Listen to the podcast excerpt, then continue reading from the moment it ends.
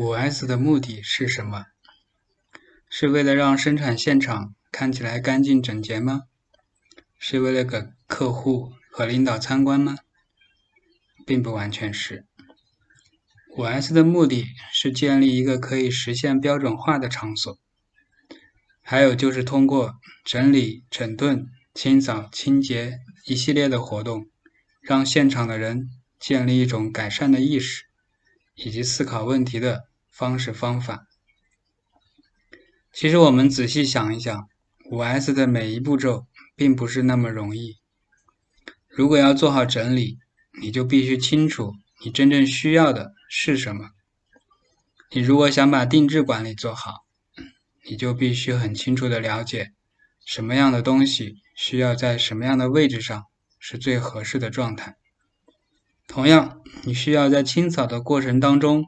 用心发现问题，并且你要巩固所获得的成果，必须是建立一个标准化的流程来，反复、重复、不断的、持续的去做相同或者是更好的事情。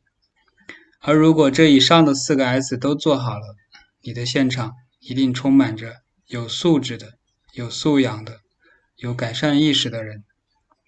所以，五 S 是一件非常难的事情。也是一件非常重要的事情。说到一个底层的逻辑，五 S 其实是一个培养人的活动。通过五 S 的活动的实施与开展，培养现场的工人具备标准化的意识，具备改善的意识，具备发现问题的能力，具备解决问题、改善的能力。真正把五 S 做好的公司。到最后收获的是人才，这也就符合了那句话：造车先造人。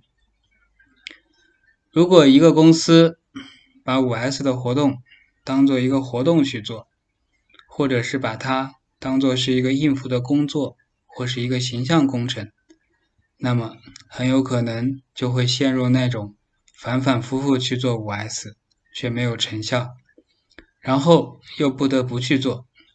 又会觉得五 S 很没有用，很费时间，很费力气。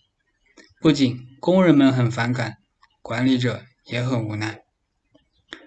想清楚了五 S 的目的，再去做五 S 的时候，就不会浮于表面，而是去挖掘真正的价值所在，去打造一个标准化的现场，去培养一群会改善的工人，把五 S 的方式方法应用到日常的。工作生活当中，把它作为一个常态化的工作去管理，而不是说把它作为一个短期的项目，或者是做一个业绩考核的指标去应付。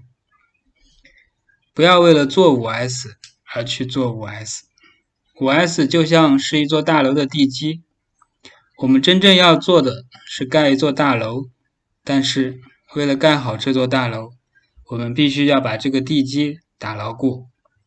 五 S 做的好坏，影响到整个生产制造系统这座大楼是否牢固。所以，五 S 在一方面来说是一个内功的修炼，内功修炼扎实了，打出去的拳才不是一个花架子。